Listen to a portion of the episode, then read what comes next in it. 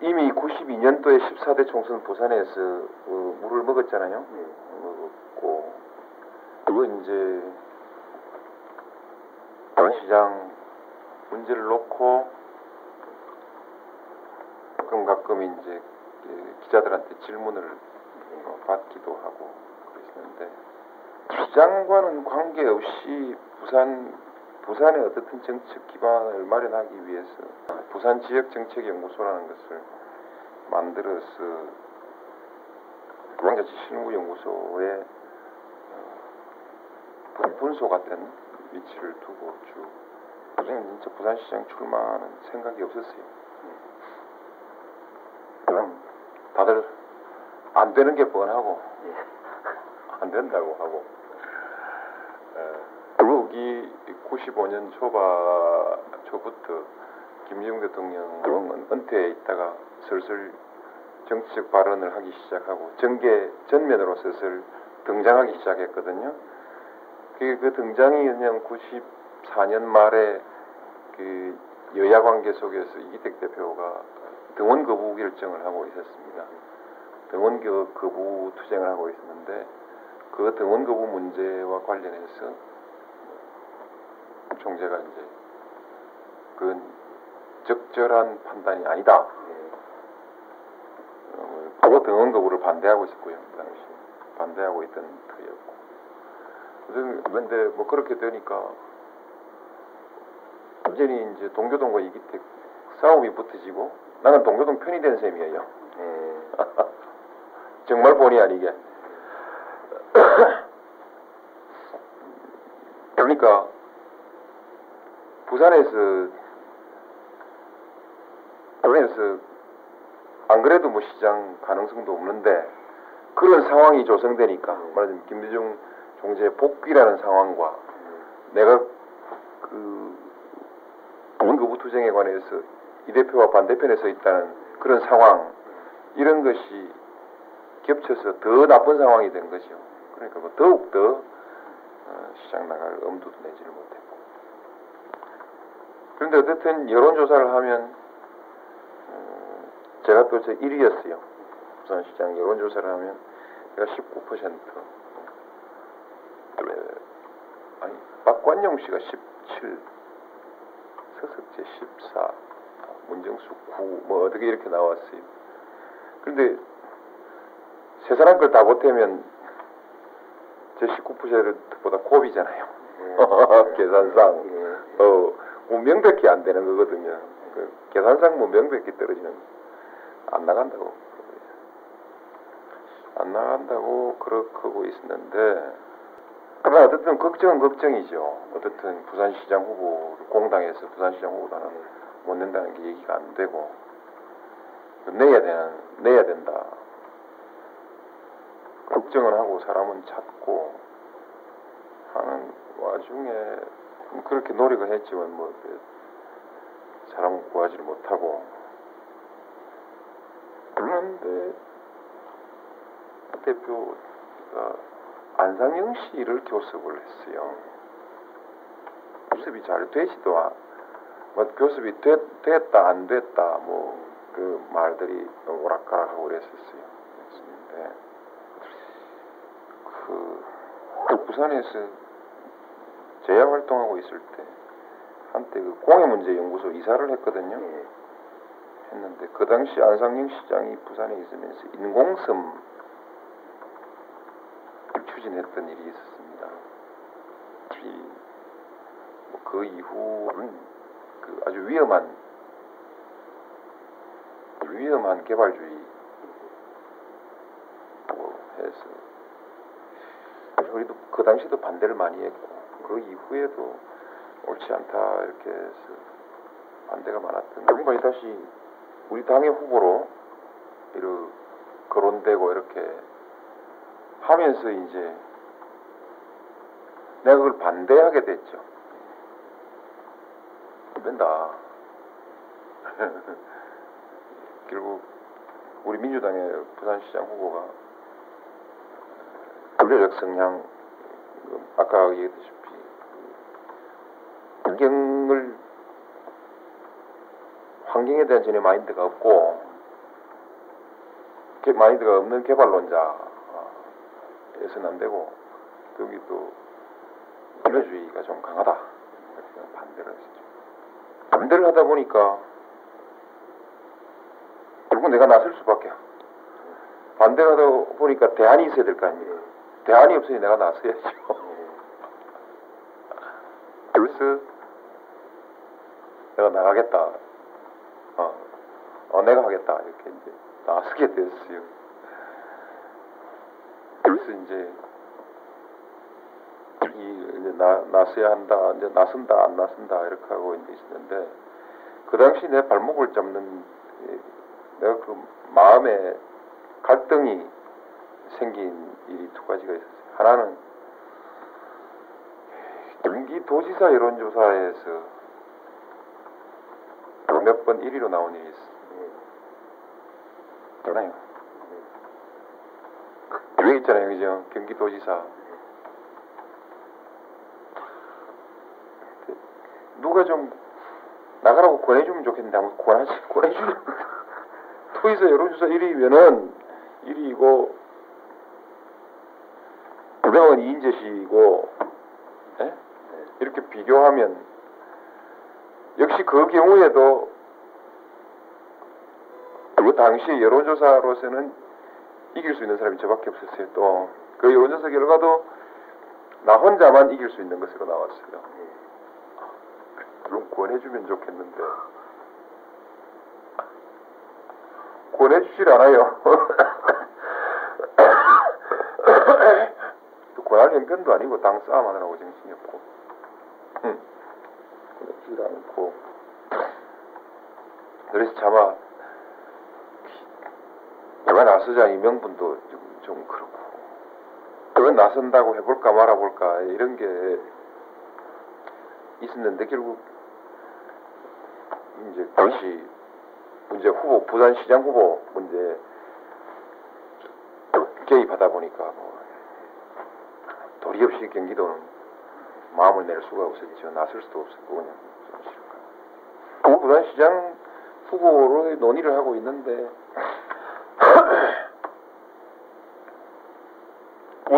고등록하는 날까지 조순시장이 그 당시에 서울시장 후보로 나섰는데 박찬종 씨가 좀 우세하고 하니까 그걸 만회하기 위해서 서울 부시장 러닝메이트로 공식적인 것은 아니지만 그렇게 할 수 있지 않습니까? 그죠? 어, 정무부 시장으로 해서 짝으로 안 밀고 나가보자라는 그런 제안이 있었어요. 그건 어, 시장에 득표를 올리는데 상당히 도움이 되겠다는 생각 들고 나는 그렇게 진출하면 조선 시장이 나이도 많고 하니까 정무부 시장 말하자면 서울의 다음 시, 차기 시장을 바라보는 그런 정치적 행보를 한번 가닥을 잡아볼 방향으로 한번 겨냥을 해보고 싶다는 생각도 있고 해서 그것도 그냥 침이 꿀꺽 넘어가는 네. 네. 일인데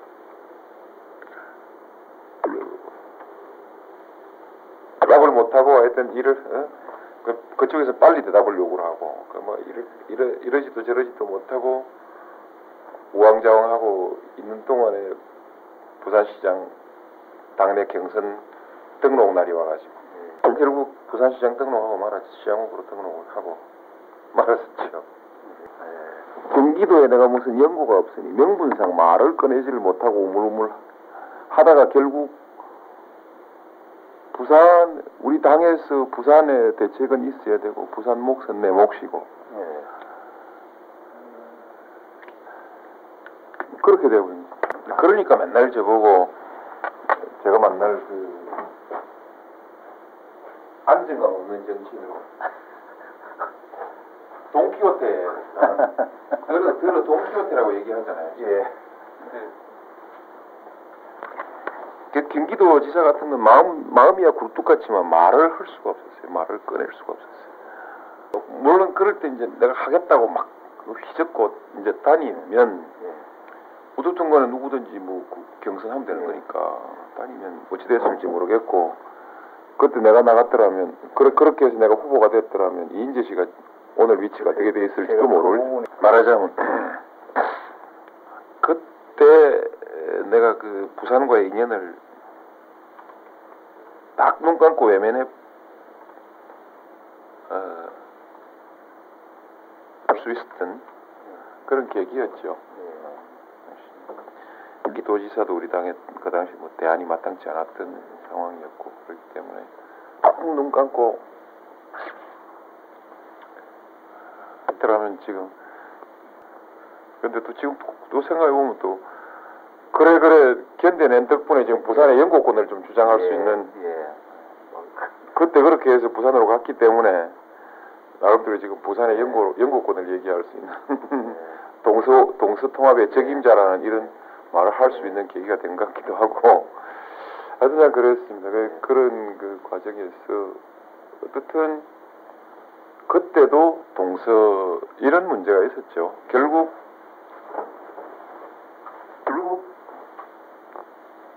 그래도 내 발목을 잡고 있는 것이 끊임없이 없이 부산 부산에 야당을 건설해야 된다.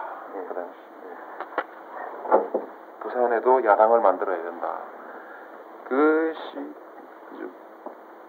김영삼 대통령의 삼당 통합 이후에 부산의 야당을 재건한다는 것이 나한테 는 아주 지상의 과제였어. 그 그리고 어, 민주당을 전국당으로 만든다. 전국당으로 만든다. 정치의 동서분할 구도는 반드시 극복한다라는 이런 것이 내가 그 명분이었기 때문에 그 명분에 명분을 벗어던지지를 못했던 거라고 봐야지. 근데 이제 막상 뭐이 오가 딱 되고 나니까 등록을 딱 하- 하고 보니까 이제 지금 우리 당 황백현 위원장이 부산진의 황백현 위원장이 부산시장 후보 당내 경선에 등록을 해버렸어요.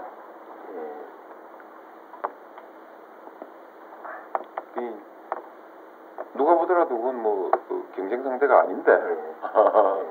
그래도 등록을 본인도 그런 의향이 있었던 것 같고 그래가지고 그 경선하면서 애를 먹었어요. 네.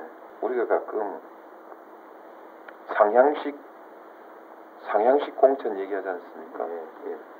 이때 내가 겪었던 고생을 생각해 보면 그때 이제 그래가지고 경선이 붙었는데 에, 막상 내가 이기택 대표를 배신했다고 해서 부산의 대의원들이 노무현 후보 물먹이자라는 흐름이 확 돌아버렸어요. 그때 이기택 후보 지금 손태인 의원이 부산 와가지고 그렇게 하면 당이 망신을 당한다. 그런 일이 있으면 안 된다 하고 대의원들을 설득하고 그렇게 해서 하지 않았더라면 내가 그때 깨졌을지도 몰라요. 왜? 그 그런 그 이 얘기를 굳이 한번 끄집어내 본 것은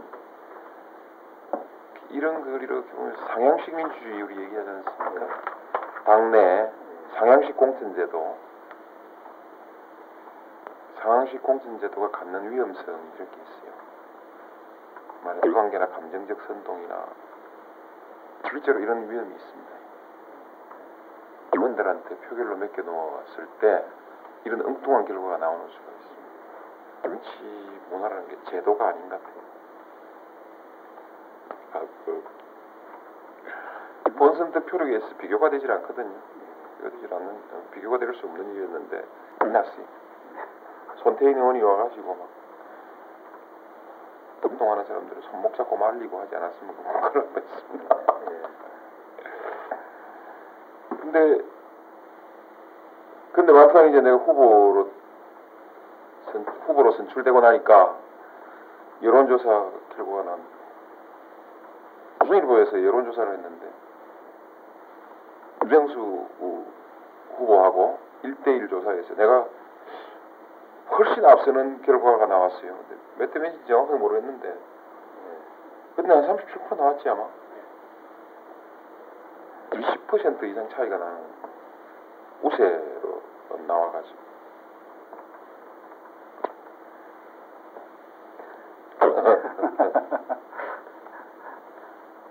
우리 선거를 하니까 근데 선거를 이제 쭉 하는데 그 뒤에 부산일보에서 조사를 했는데 누구 지지하느냐 게 역시 내가 앞섰어요.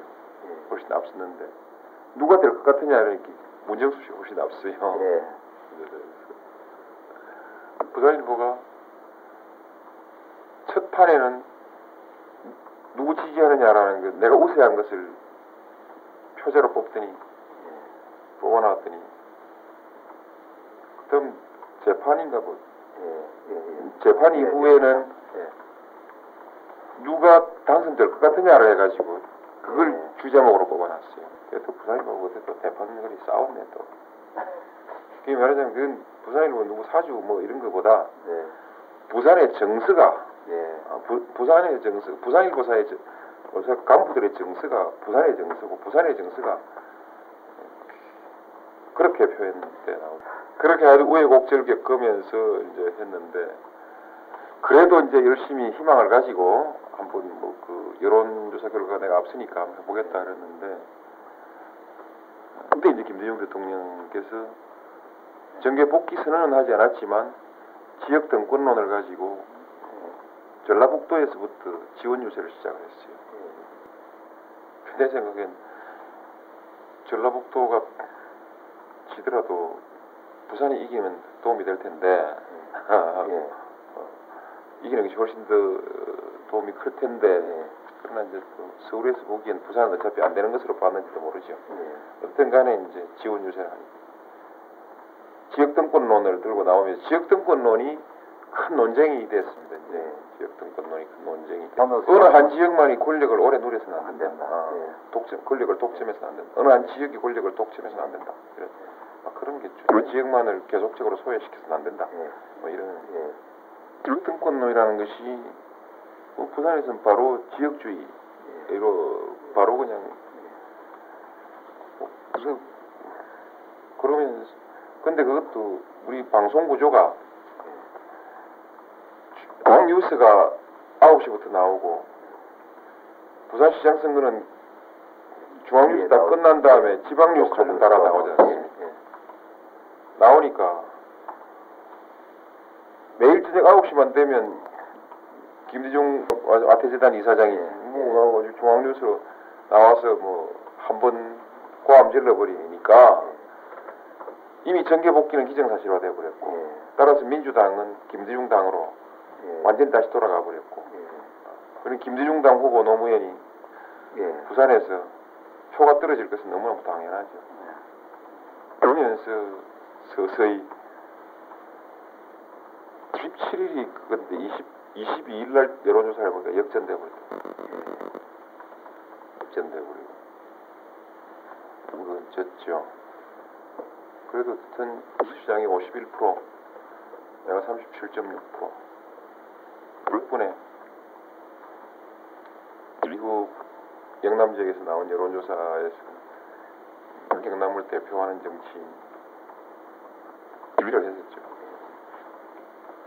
명성이 좀 더 높아진 계기가 됐죠. 뭐 그때는 이후 열을 막론하고 아, 무조건 지역 등권론 반대 발언을 내가 했었죠. 예. 아, 반대 연설을 많이.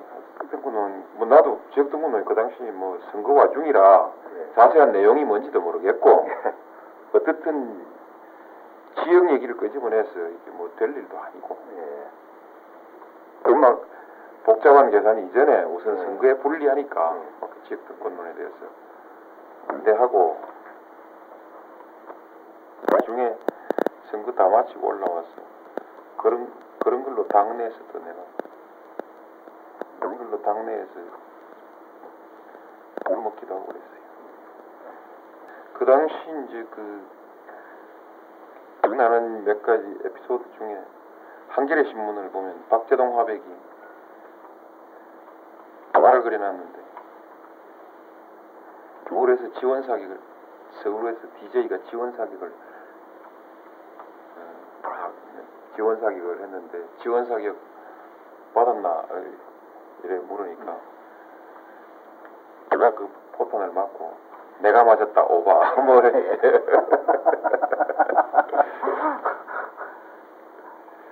내가 맞았다 오바. 뭐 그런 만화가 나옵니다.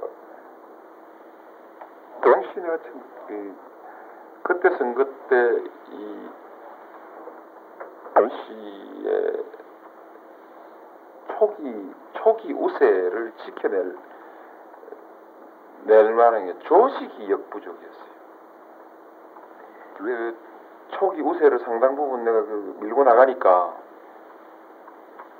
그만 그 전부 그 지- 전부 그 민자당 조직 아닙니까? 예. 그런 조직이 전부 하도 나서서 흑색 선전 을 뿌려대기 시작. 정계 복귀. 뭐 이건 뭐 이미 뭐 무슨 TV가 정 전파이지만 이렇게 복귀를 계속 강조하고 그다음에 월간 조선에 아 주간 조선에 실렸던 예. 돈 얘기 예. 하루는 마누라가 하루 하루는 집사람이 나한테 오더니 예. 당신 진짜 숨겨놓은 여자가 있냐고